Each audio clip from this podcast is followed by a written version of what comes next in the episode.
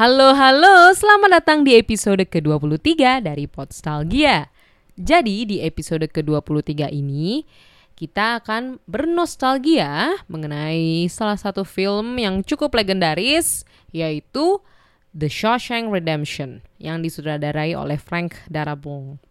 Yuk kita dengerin dulu cuplikan filmnya. Send you here for life? That's exactly what they take. I believe in two things discipline Help me, Joe! and the Bible. Here you'll receive both. Andy came to Shawshank Prison in 1947. Why'd you do it? I didn't, since you asked.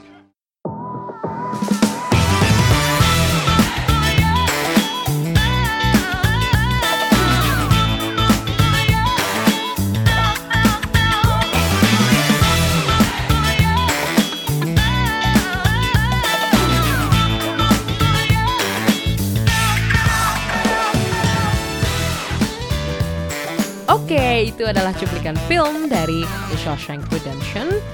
Gue sudah ditemani oleh dua orang yang cukup fond ya of the film yaitu Dai dan Dewi lagi. Yo. Halo. Hai. Oke, jadi em, sebenarnya Shawshank Redemption ini pilihan Dewi ya, terutama ya. Iya, bener. Makanya gue mau tanya dulu nih ke Dewi, kenapa sih Dewi pilih film Shawshank Redemption ini? Iya jadi The Shawshank Redemption. The Shawshank Redemption. Iya jadi gue yang emang gue yang ide ini nih ke Novi kayak suat, eh, someday gue tiba-tiba bilang aja ke Novi, Nov gimana kalau kita bikin episode eh, yang ngebahas soal Shawshank Redemption karena emang di episode 5 ketika gue masuk di Podstalgia ini, gue ngaku ke Novi eh, sebenarnya gue nggak bisa milih satu film yang menurut gue cocok untuk Podstalgia. Sampai akhirnya ternyata gue eh, suatu hari menonton sebuah film dan akhirnya tahu kayaknya film apa yang cocok untuk gue bahas di Postalgia ini. Nah, film yang gue tonton tuh judulnya eh Moonrise Kingdom. Mm-mm. Pakai D gak sih? Enggak kan ya? Moonrise Kingdom. Moonrise Kingdom D. ya, Moonrise Kingdom disutradara disutradarai oleh Wes Anderson. Jadi eh, kenapa sih dari Wes Anderson tiba-tiba kok gue malah pengen bahasnya Shawshank Redemption? Nah, gini. eh ada beberapa adegan di eh enggak beberapa adegan. Ada satu adegan di Moonrise Kingdom yang akhirnya bikin gue inget sama Shawshank Redemption. Yang mana Wow. yaitu satu adegan di awal film eh di mana siapa sih bocah cowok tuh? Iya lupa lah namanya. Iya, pokoknya ada si bocah. eh, karakter laki-laki anak laki-laki eh, pemeran utama anak laki-laki ini eh, kabur dari sebuah camp. Mm-mm. Nah, dia kabur tuh dari tenda. Ya. Tenda tempat kemah dia. Dan di situ tuh eh dia ngebolongin tendanya dan ditutupin poster. Kayak ini tuh eh, sebenarnya apa ya? Referensinya kuat banget ngingetin kita langsung sama Shawshank. Jadi kayak apa ya istilahnya kayak gitu di Novi Novi. Iya referensi. Eh di Novi lagi di film Novi. Terinspirasi atau mungkin iya ya memang ngambil terinspirasi referen- atau referensi. iya ngambil Ah. referensi kan. Selain Ya itu udah. ada. Nah, abis itu gue jadi inget lagi film Wes Anderson yang lain, Oh. yaitu The- pakai The nggak nih? The Grand. Iya, The Grand kan, Budapest The Grand. Hotel.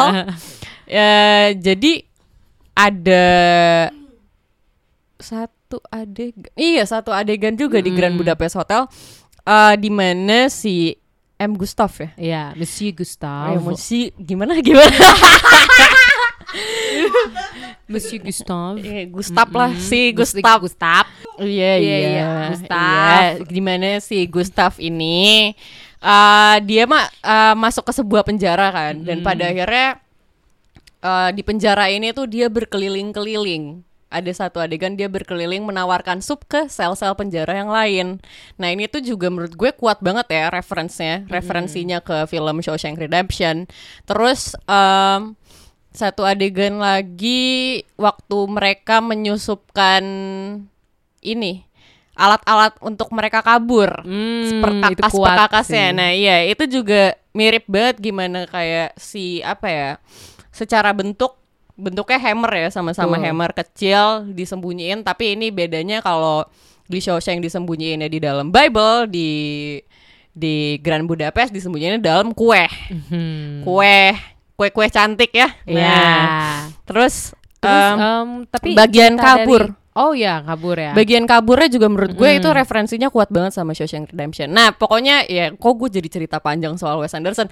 Nah, intinya ketika gue nonton Moonrise Kingdom itu gue jadi bernostalgia sendiri sama Hmm. film Shawshank Redemption karena Wah. referensinya eh, nggak tahu sih ini sebenarnya cuma asumsi gue tapi gue jadi punya asumsi kalau Wes Anderson tuh in a way kayaknya suka banget deh sama Shawshank Redemption karena gue bisa ngelihat apa ya bukan resemblance tapi kayak penggunaan film Shawshank Redemption sebagai salah satu referensi apa ya yang cukup menggelitik di Ya. film-filmnya Wes Anderson. Oke, tapi kalau dari Dewi sendiri mm, boleh cerita dikit tentang film dari The Shawshank Redemption? Nah, film ini sendiri gue tonton udah lama ya. Uh, bermulai dari awal ketertarikan gue terhadap film sendiri, yaitu pada masa gue SMP, masih SMP, gue nonton film Shawshank Redemption ini di kelas bareng teman-teman gue.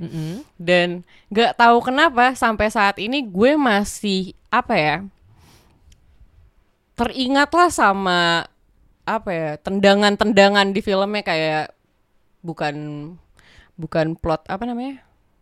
Adegan atau apa plot apa namanya? plot twist? Iya bukan plot twist, Oh, bukan. bukan bukan plot twistnya, bukan cuma plot twist ya tapi kayak setiap adegan di skripnya tuh kurang lebih gue inget lah gimana berjalannya. Hmm, Wow, Gak setiap sih, tapi kayak banyak. ya banyak. Iya, iya, iya. Ya karena film ini juga eh oh ya udah deh gue langsung ceritain aja kurang lebih gimana ya kan maksud lo Mm-mm. nanya gue itu tadi ya Iya, iya.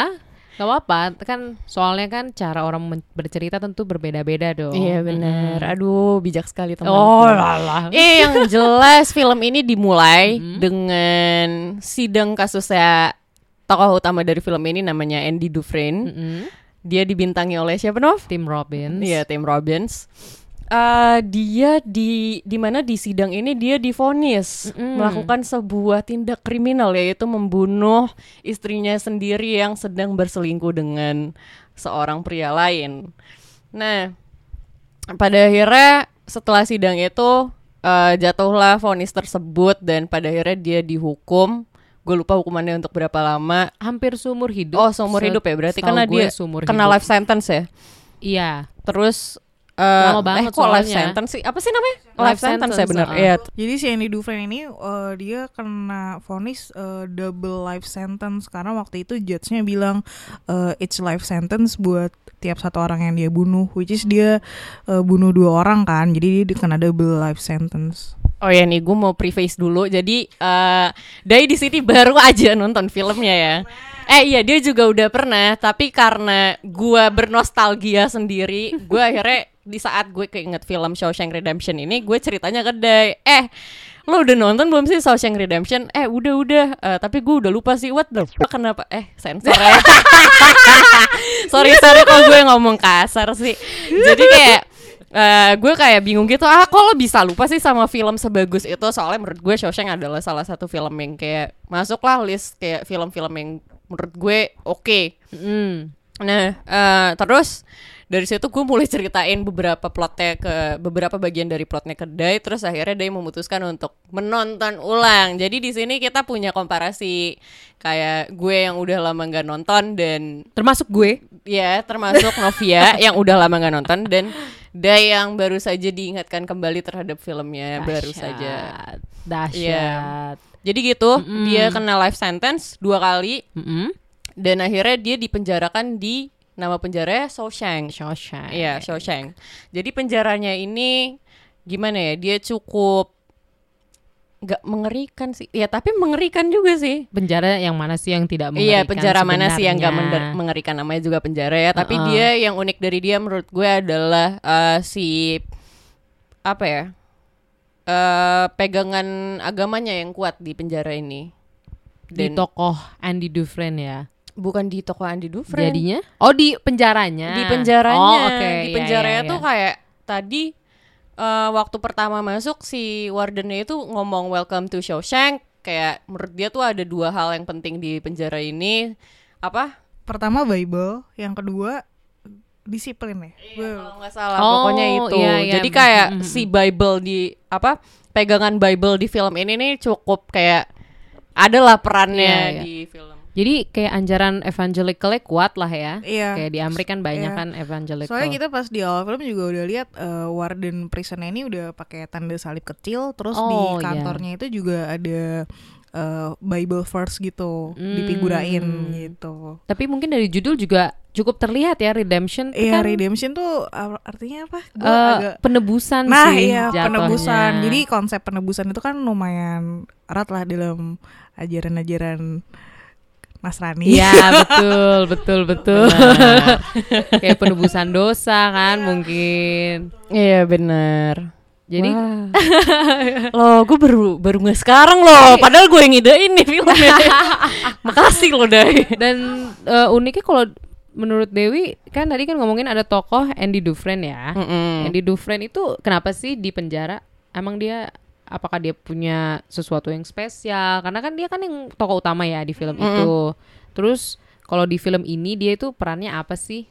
Kok Oh. kayaknya film filmnya kayaknya tenar banget nih The Shawshank Redemption sampai sekarang. Apa memang tokoh Andy Dufresne ini benar-benar unik atau memberikan sesuatu yang baru di penjara? Karena kan penjara dong. Hmm, sebenarnya menurut gue yang nendangnya ini spoiler kan nggak apa-apa ya di podcast ini Ya ya nggak terlalu banyak sih, janganlah. Ending kurang lebih tapi sebenarnya dari awal juga kita tahu kalau kelihatan sih. Iya, Dari jadi poster ya. iya, yang yang enggak yang yang menarik banget dari film ini dan kenapa si tokoh Andy Dufresne ini jadi menarik adalah dia tuh menggambarkan dan apa ya menye- menjadi sebuah simbol dari eh, sesuatu yang sangat ironis gitu. Lo salah tapi lo harus ma- eh lo salah. Lo inosen lo nggak bersalah tapi harus masuk penjara Oh my god, gue baru dapet revelation sih. Sebenarnya setelah gue pikir-pikir cerita uh, Shawshank Redemption nih banyak kaitannya dengan Bible dan ajaran Kristiani.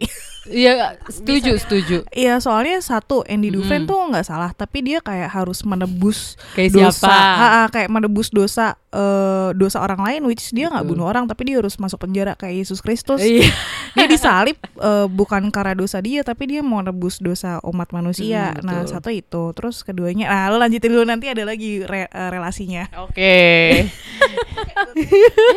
bagus kan di film iya iya Kayak gue jadi inget bagian ketika dia kan habis bekerja bareng ya, Mm-mm. bareng-bareng ya, inmates yang lain, para para apa sih narapidana yang lain, terus dia bekerja. Mm-mm. Nah, terus habis itu ternyata wardennya atau sipirnya itu Mm. ternyata eh, akhirnya bisa kong kali kong lah sama si Andy Dufresne Mm, ini mm. Soal pencucian uang Mm. ya kan Mm. dan si Andy Dufresne kan bilang ih gue bantuin gak apa-apa asal lo ngasih tiga bir ke masing-masing inmates gue Hmm. itu kan gue nggak tahu ya gue jadi keinget yang apa sih Em, Yesus Kristus menurunkan anggur Bener. dan em, roti Iya, ya Iya iya iya iya bener. Eh, jadi eh gue nggak gitu hafal isi Alkitab sih sebenarnya. Jujur ya gue. Ya, gue kasih tau lo yang di sini. Tapi iya sih bagian jadi tuh Andy Dufresne itu karena dia seorang banker dan dia lumayan pinter lah gimana mengelola uang dan sebagainya. Dan dia em, apa ya bisa punya strategic thinking gitu loh. Nah dia tuh waktu itu eh, ngasih saran soal teks ke salah satu sipir. Terus eh, dia bilang, oke kalau ini saran gue berhasil lo ya lo ngasih tiga bir lah ke ke tiap inmates yang lagi kerja mereka lagi kerja panas-panasan waktu itu. Terus itu juga ya kayak tadi Novi bilang itu ada suatu ya adalah di kitab suci di mana kayak Yesus ber- ber- berbagi anggur dan roti ya kayak gitu Hmm, sih mungkin ya, buat ya, ya, buat ya, ya. umatnya gitu. Jadi kayak ya oke lanjut lanjut. Makin Wow. makin iya oh iya banyak banget. Another revelation. oh my god iya iya iya iya iya. Kayaknya emang emang dari awal Iya, cukup jadi itu kayak ya, si religius ya maksudnya banyak iya, referensi referensi referensinya, iya. wow terus terus Yang pada akhirnya sebenarnya film ini jadi ikonik sendiri, jadi sebuah ikon sendiri dan bisa dipakai sebagai referensi lainnya untuk Oh. film kayak yang gue sebut tadi Wes Anderson. iya iya iya iya Dan yang gue suka adalah kayak selama gue nonton, eh, lo bisa lihat gimana ketekunan si Andy Dufresne selama di penjara. I mean like um, dia sebelum dia masuk penjara dan eh, dia bilang in the outside eh, I'm a banker but here kayak dia cuman another inmate gitu. Cuman pas dia di penjara dia tetap ngelakuin profesinya sebagai seorang banker betul menurut gue itu suatu hal yang apa ya yang luar biasa banget di mana lo kayak tetap um, being true of yourself wherever you are. Eh. Iya. nah itu yang menarik yang gue tangkep ya. Tadi eh, karena Dai baru aja nonton karena apa? Su eh sugesti lagi saran dari gue. Eh, gue jadi ikutan nonton dikit-dikit tadi. Nah, satu hal yang baru gue sadari setelah gue nonton ulang adalah penggunaan kata di outside yang sering. Jadi kayak dia tuh meng, eh, merefer, merefer tuh apa nama bahasa Indonesia? Mengacu. sendiri gue. Ya, mengacu dunia di luar penjara itu sebagai di outside. Heeh. Sementara bagian dalam eh di dalam penjara adalah inside the walls ya kalau nggak salah. Hmm. Iya, jadi seolah si dinding penjara itulah yang membatasi apa yang ada di luar sana dan eh dinding eh dinding lagi apa sih gue mau apa? Dinding. Dinding yang membatasi eh, penjara itu menjadi pembatas apa yang ada di luar realita di luar sana dengan realita di dalam. Maksudnya realita di luar dan di dalam apa tuh Doy? Soalnya kan sebenarnya satu dunia juga sih satu Iya sebenarnya kan? satu dunia kan. Mereka ya Hmm. sama-sama di di di dunia gitu. Cuma beda. Yang satu dikasih dinding nggak bisa keluar. Yang satu boleh ke mana-mana sesuka hati. Itu kan yang membedakan orang yang di penjara sama yang nggak di penjara. Ah, Cuma betul. ternyata walaupun kenyataannya mungkin terlihatnya sesederhana itu, tapi ketika kita melihat dari dalam penjara ternyata nggak sesederhana itu. Apa yang gue maksud ini tuh langsung tergambarkan dengan jelas di eh, tengah film Mm-mm. udah mulai tengah film si Andy Dufresne ini udah memberikan banyak perubahan di dalam si apa Hmm, oh belum sih udah mulai melakukan banyak perubahan mulai memberikan banyak terlihat. perubahan mulai terlihat Ya. Eh, salah satu rekannya Hmm. eh, ternyata udah ini ya udah disetujui masa pembebasannya atau gimana gitu gue lupa Mm-mm. Ah, Eh. kayaknya iya deh. deh kan tadi lu baru nonton si Brooks tuh jadi namanya Brooks ya rekannya ini yang gue Ya. bicarakan dia tuh udah di apa disetujui masa pembebasannya atau gimana sih ketika dia eh, mau ma- mengancam ini Iya kalau nggak salah dia udah 50 years kan di situ. Iya. Jadi kayak dia udah boleh bebas gitu kalau nggak salah. Akhirnya dia keluar kan pokoknya. Iya, dia akhirnya keluar karena dia udah lima eh, udah 50 tahun di situ. Nah, sebelum dia akhirnya benar-benar dikeluarkan ini, dia sampai eh, nekat untuk mengancam membunuh temannya. Dia bilang di situ eh, gue quote eh eh, gue quote eh ya ini cum inilah cara satu-satunya buat gue agar gue tetap bisa ada di dalam sini gitu. Maksudnya di dalam si prison itu.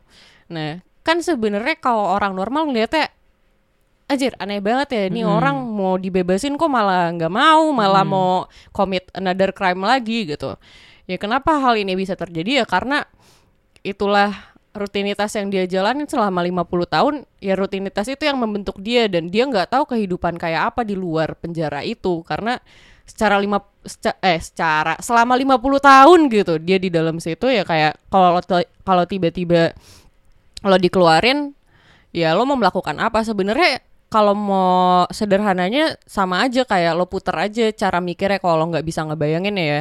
Kayak selama 50 tahun lo tinggal di dengan kebebasan. Hmm. nggak ada pikiran sama sekali masuk ke dalam penjara sampai akhirnya besok tiba-tiba lo harus masuk ke dalam penjara. Lo mau ngapain di dalam penjara? Ih, sama aja kayak gitu. Ternyata dari dalam keluar gitu loh Iya, iya. yang kayak yang menarik tuh kita dikasih sisi lainnya gitu. Kalau ternyata di penjara juga ada kehidupan juga gitu Jadi kalau aku sih nangkep dari apa? Dari yang Dewi bilang tadi, sebenarnya jadi intinya manusia harus punya rutinitas ya. Oh iya jelas. Uh-uh. Karena yang ngebentuk hidup kita tuh 99% dari apa yang kita lakuin tiap hari. Iya. Iya, makanya Itu katanya siapa gitu gue lupa. Jadi rutinitas itu yang ngebentuk yang ngebentuk habit juga ya sebagian besar hidup kita dari rutinitas sebenarnya. betul sih. Walaupun kata Albert Camus yang filosofer Prancis Mhm. dia bilang kalau nggak salah sih ya rutinitas itu sebenarnya neraka gitu loh manusia Hmm. emang kodratnya kayak Sisyphus dia bakal ngelakuin rutinitas yang ibaratnya bisa bisa membuat apa ya mati rasa seperti itu kan cuma ya ca- ja- cara terbaik manusia untuk ngejalanin rutinitas ya dijalanin aja Mm-mm. itu nah sih itu Bukan- dia yang kayak eh, lucunya tadi karena gue ngintip-ngintip ngikut si Dai nonton ulang Shawshank Ah. Redemption ini ya gue jadi keinget sama hal lain lagi yang gue nggak sadar waktu gue SMP ya iyalah ya gue SMP mah tahu apa gitu nah Iya iya sekarang di umur gue segini gue nonton ulang lagi tuh entah kenapa film ini justru langsung mengingatkan gue pada karyanya Albert Camus yang lo bilang tadi tapi uh, bukan ke sisi pusing tapi lebih ke The Stranger di mana Iya. ada tokoh namanya ma- apa Mursal Orang kan? asing. Iya. Mm.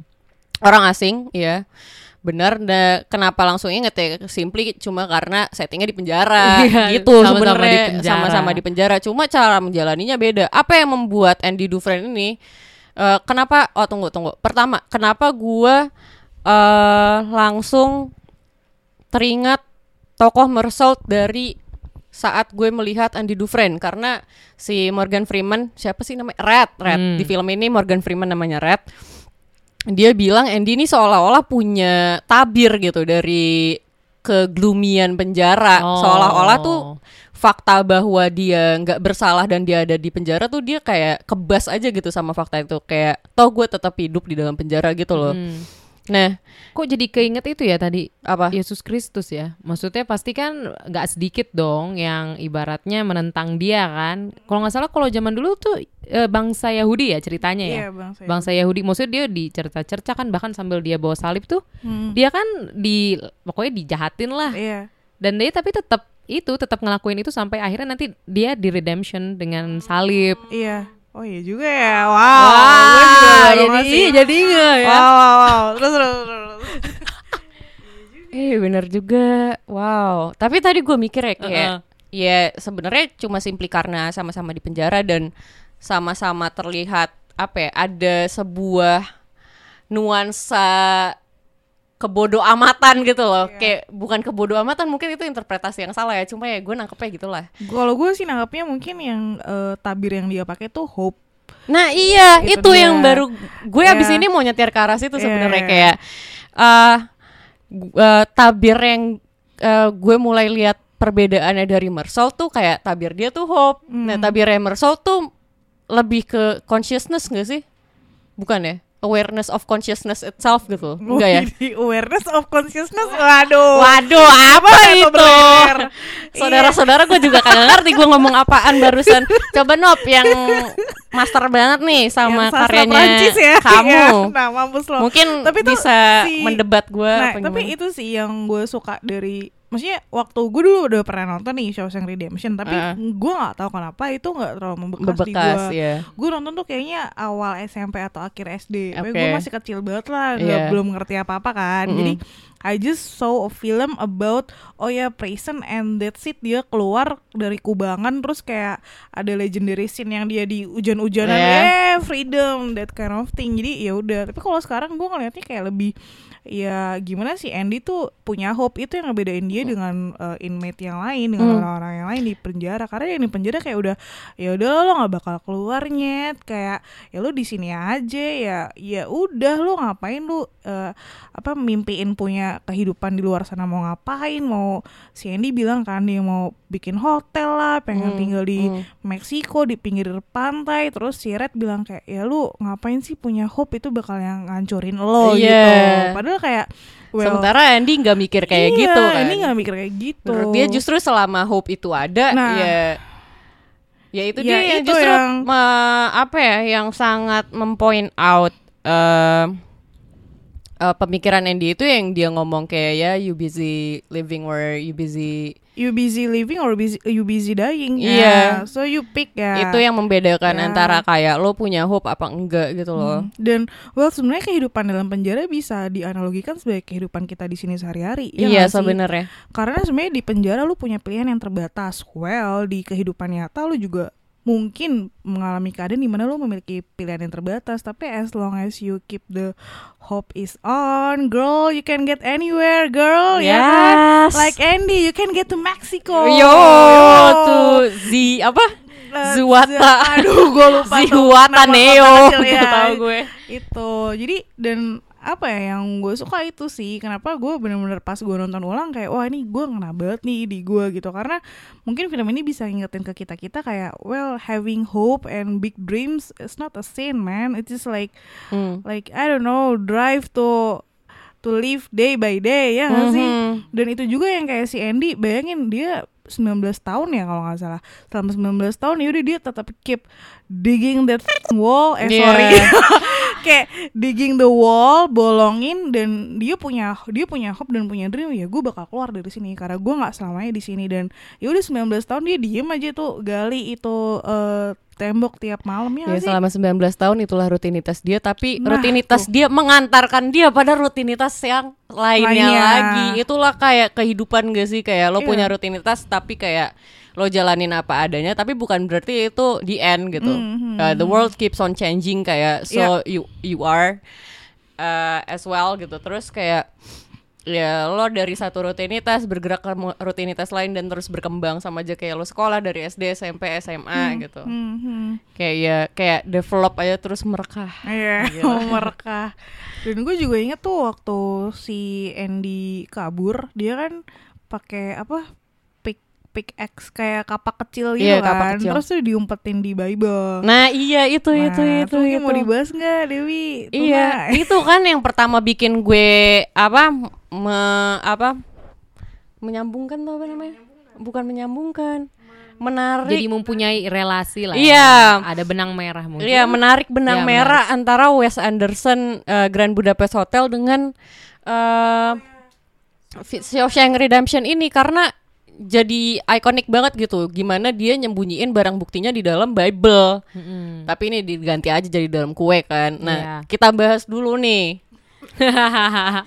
Gimana eh, adegan kita telisik dulu ya telisik dulu. Adegan eh, yang cukup mengena di akhir cerita ini ketika eh, ternyata tempat yang digunakan sebagai tempat persembunyian alat untuk kabur seorang Andy Dufresne adalah The Bible. Akan dibahas oleh Mbak Dayinta Ya jadi di awal film waktu uh, Andy Dufresne datang ke penjara, wardennya kan bilang oke in this place ada dua hal yang penting, satu disiplin, dua the Bible.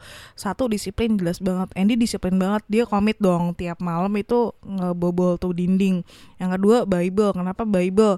Uh, ya dia nyemuin sen- bukan senjata ya, uh, Wow. alat dia buat ngedobrak itu dinding ya di Bible biar nggak ketahuan. Nah, terus yang kocaknya lagi kalau nonton lagi pas lo buka, pas si wardennya buka Bible itu dan ada eh, bentuk bekas eh, apa kapaknya itulah apalah itu itu tuh eh, kebuka pas bagian Exodus. Nah, bagian Exodus tuh di kitab suci itu kalau bahasa Indonesianya keluaran. Nah, keluaran itu itu tuh eh, kitab di perjanjian lama yang ngeceritain tentang pembebasan bangsa Israel dari perbudakan Oh. Mesir. Jadi itu tentang gimana lu keluar dari suatu Mhm. kondisi yang buruk. Nah, itu juga bisa apa ya? Ya kita bisa lihat juga si Andy juga keluar dari penjara, keluar Mhm. dari perbudakan. Kenapa perbudakan? Well, dia uh, udah kerja for 19 Betul. 19 years buat uh, ngeberesin money laundering war warden ya. Kayak gitu. Jadi menurut gue ini film yang banyak apa ya? Banyak uh, simbol-simbol gitu. Iya. Dan simbol-simbolnya banyak tapi betul. Gak cuma kesannya kan dari tadi diomongin kesannya film berat banget ya. Enggak kok sebenarnya yang gue juga justru se- ya kalau ini film emang seberat itu ngapain gue anak SMP suka sama Iya. film begini kagak mungkin ngerti kan gue ya. Nah, itu kok gue jadi Jakarta gini. Ih, Depok, Depok. Depok. Nah, ya gimana ya?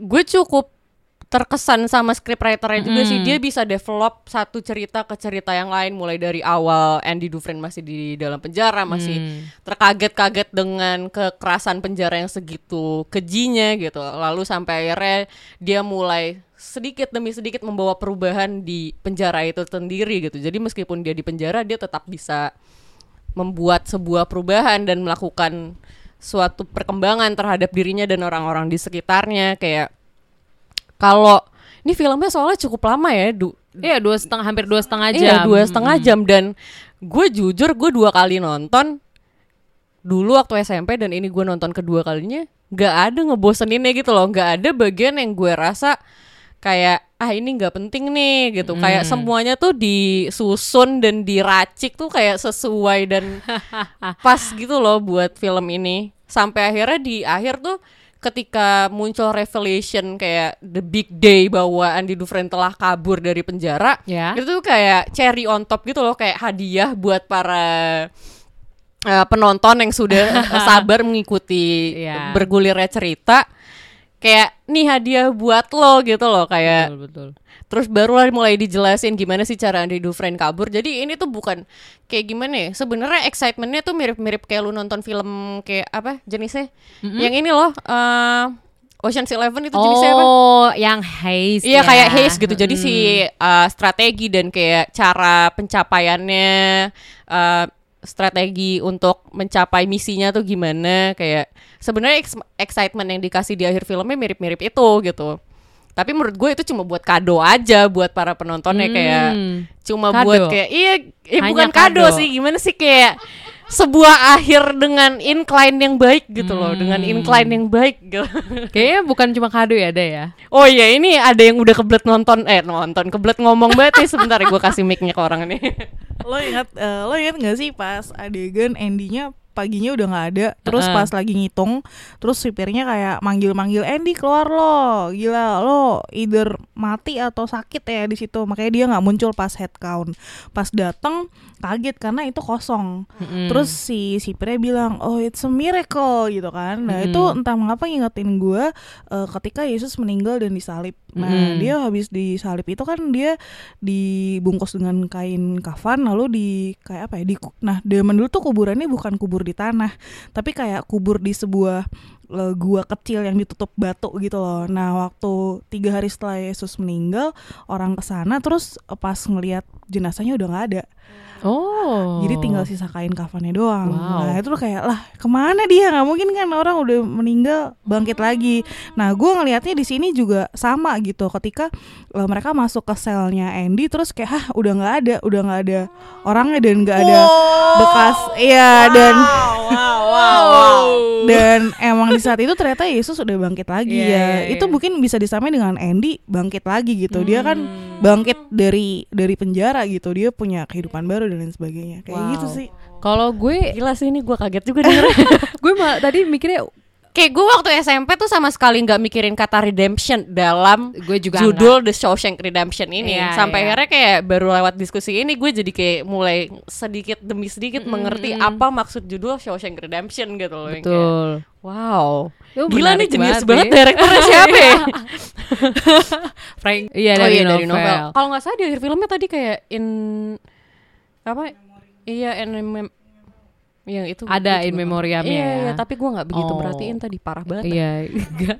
Iya, coba Nov komentar dulu Nov. Ini gue dari tadi gue sama dia udah terlalu bersemangat nih membahas Eh, film ini. Iya. dong, karena berarti kan memang cukup nostalgic ya dan sangat berisi. Kalau tadi dia ngomongin soal revel apa sih revelation? Redemption. Redemption ya kan, maksudnya bagian dan bagian Yesus yang hilang ya dari kain kafan ya. Kalau gue kan nangkep ya udah dari tadi udah cukup spoiler ya, dan kita udah tahu dari dari posternya, posternya kan dia merentangkan tangan gitu loh, Iya. freedom ya. Hmm.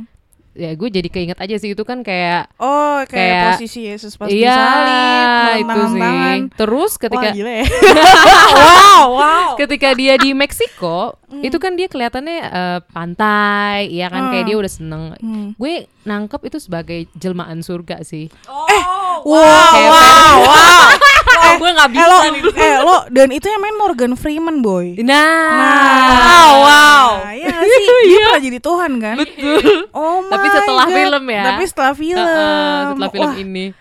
Wah gile, gue baru Wah, ngaco sih ini main fuck banget.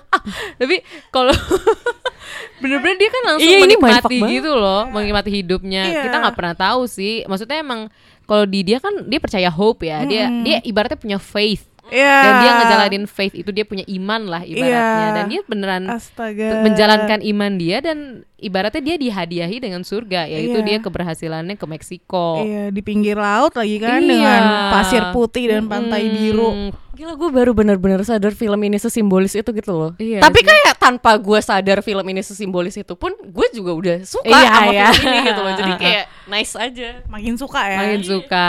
Gila Terus kalau kalau misalkan dibandingin sama Merso di Albert Kamu, menurut gue kenapa sama-sama happy lah ya menjelang akhir walaupun di penjara. Kalau misalkan Andy Dufresne ini ada hope ya kan, ibaratnya ada faith lah, dia percaya. Mm-mm, dia Justru. Mer- Morso enggak kan? Merso enggak, tapi Merso tuh menurut menurut gue kenapa dia happy karena dia akhirnya bisa mencapai saat, pada satu kepastian. Hmm. Dia udah pasti mati kan. Iya iya Dan iya. dia happy iya. gitu loh. Menghadapi Iya. kematian itu karena dia akhirnya bisa bertemu dengan kepastian. Iya kayak Sisyphus di akhir eh Sisyphus di akhir Sisyphus seolah-olah bisa menemukan akhir gitu gak sih? Iya, karena itu hidup dia udah pasti ngedorong batu ke atas, Iya. batunya turun lagi, terus dorong Iya. lagi itu sebuah kepastian sih. Jadi Iya. makanya kayak di akhir kat- kalimat dari The Myth of Sisyphus-nya Albert Camus, one can only imagine Sisyphus, Sisyphus, Sisyphus happy. Jadi ya intinya adalah pengen bilang kalau Sisyphus ya ya udah happy aja walaupun dia dikasih kerjaan berat ya, dihukum lah ibaratnya sama dewa dewi sama sama gadus-gadus itulah. Iya iya iya. Wow. Dan itu kan surga sebenarnya juga suatu kepastian ya Iya. sebenarnya secara nggak langsung. Hmm. Atau bisa aja sih kayak mungkin buat beberapa orang surga itu adalah sebuah konsep ya gak sih. Nah bisa Iya. aja kayak gimana sih Andy punya konsep tersendiri soal kebebasan dia itu ya ke mana dan ngapain gitu juga gak sih. Dan iya sih kalau menurut gue film ini ngajarin banyak soal soal hope Hmm. soal hope sih ya like I don't know mungkin ini film yang bisa membangkitkan semangat kita dan optimisme kita ya Sesuai dengan American Dream jangan-jangan ya. Iya, American Dream mana lagi coba uh, building a hotel, living in uh, near the beach, seeing blue sky, blue ocean ya Betul. sih? Mana awalnya banker. Banker tuh Banker pekerjaan loh. ibaratnya yang American banget lah Iya, ya. Terus dia iya. kena masalah tapi dia bisa bangkit lagi. Iya, gila bu. Tapi ini awalnya dia sleeper hit loh film ini. Jadi film ini yang yang nonton nggak banyak. Jadi keuntungannya nggak banyak. Ya tapi gue kad zaman gue umur berapa yang masih suka ngecekin IMDb dulu ya. Kayak gue bingung sendiri. Gue untungnya udah nonton Shawshank Redemption dari SMP. Mm-mm. Dan gue baru sempat nonton ulang lagi sekarang. Em, dia ratingnya bagus banget di IMDb. Iya, 9,3 Iya, gue makanya. cek. Itu paling tinggi sih. Dari kayak dari gue SMP sampai sekarang film yang top 200 eh maksudnya top 1 dari 250 film pilihan, Pilihan IMDb. pemirsa IMDb itu The Shawshank Shawshank Redemption Redemption. selalu. Padahal emang awalnya tuh pas rilis tahun 94 tuh dia sleeper hit jatuhnya dia yang nonton dikit tapi ternyata dapat nominasi Academy Hmm. Banyak, Award terus Best baru Picture. banyak Heeh, lagi kali baru ya lumayan banyak. nonton. Dan sampai sekarang masih tetap Itu nomor jadi satu. iya, kayak classic cult gitu sih? Iya, jatuhnya seperti itu sih. Cool, man.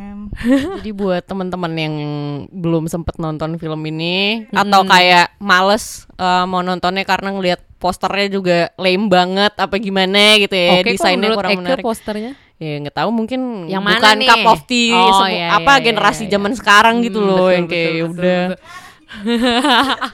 gue umur berapa sih nih? Iya, tapi menurut gue cocok sih emang buat film buat itu ya, buat publik Amerika ya. Kayak Forrest Gump itu kan juga ngajarin hope ya menurut Iya, gue pribadi. iya. American Dream-nya juga Iya, kencang. jual American Dream. Terus ini juga The Shawshank Redemption. Mana The Shawshank, The Shawshank Redemption tuh kuat banget ya. Maksudnya konsep-konsep eh, apa yang tadi dibilang tuh Kristen yang evangelical ya. Maksudnya kalau Katolik kan Bunda Maria ya. Iya. Kalau ini kan Bible-nya kuat, terus konsep Yesusnya juga Konsep- diperlihatkan iya. banyak. Jadi Iya. makanya pas Iya sih, juga buat pas publik banget. Amrik. Bener-bener, bener banget. Wow. Wow banget ya. Gue juga baru nggak? Gue juga baru nggak? Iya, satu kata nih podcast. Wow. Wow. Kayak kita udah gue sama Day berarti udah tiga kali ngisi podcast ini ya. Dahsyat, thank you Udah banget. tiga kali ini yang ketiga Day, buat kalinya. Dewi. Dan di podcast ini akhirnya kita cuma bisa ngomong Wow. wow. Sama. Wow Udah mungkin ada any last words on this film? Iya menurut gua buat eh, teman-teman yang belum nonton, Mm-mm. kalau bisa nonton secepatnya. Betul. Dan mungkin buat yang udah pernah nonton, mungkin bisa dia nonton ulang. Karena pasti ada banyak detail-detail baru mungkin ya atau hal-hal kecil yang mungkin lo belum sadar pas lo nonton pertama kali. Dan mungkin bisa tetap relevan sih dalam hidup karena menurut gue ini salah satu film yang timeless gitu, nggak lekang lah oleh waktu. Eh. Is dahsyat. Dahsyat. Kalau Dewi Fortuna, Ya sama lah gue kurang lebih jadi tadi sama ya. Ya sama lah Intinya gue Pendapat gue sama lah Nothing to add gue Oh, Oke oke. Udah kita udah sampai di penghujung podcast ini Oke. Makasih udah tetap mau dengerin gue dan Day Udah tetap menerima gue dan Day sebagai bintang tamu dari Podstalgia Semoga makin sukses Podstalgia Ntar kalau Amin, amin, amin. Ntar kalau kita ada ide lagi, siapa tahu ada film-film yang Ya. lainnya dan bisa mengantarkan kita pada sebuah nostalgia. Hmm, Kita ketemu lagi. betul. Dan gue mau berterima kasih sekali lagi. Terima kasih banyak kepada Dai dan Dewi yang sudah setia Yeay. mengisi Potsalgia ini. Dan bener-bener ini cukup mind blown sih. Gue kayak baru nge beberapa hal tuh Iya, gue juga pas lagi blown. ngomong. Ini Wow. jujur loh guys. Ini jujur Kita banget. bertiga sama-sama mind blown. begini. Kita Nggak nggak ada planning script. mau nonton apa ya. Iya iya iya. Ini nggak pakai skrip loh. Wow, terima kasih juga kepada para teman-teman Podstalgia yang sudah mau mendengarkan hingga titik ini. Kemudian untuk kritik, saran, atau komentar bisa langsung email ke podstalgia@gmail.com atau mention di Twitter dan Instagram di @podstalgia. Oke, terima kasih sekali lagi Dai dan Dewi. Dan terima kasih kepada teman-teman Podstalgia. Lalu sampai jumpa di episode selanjutnya. Bye-bye.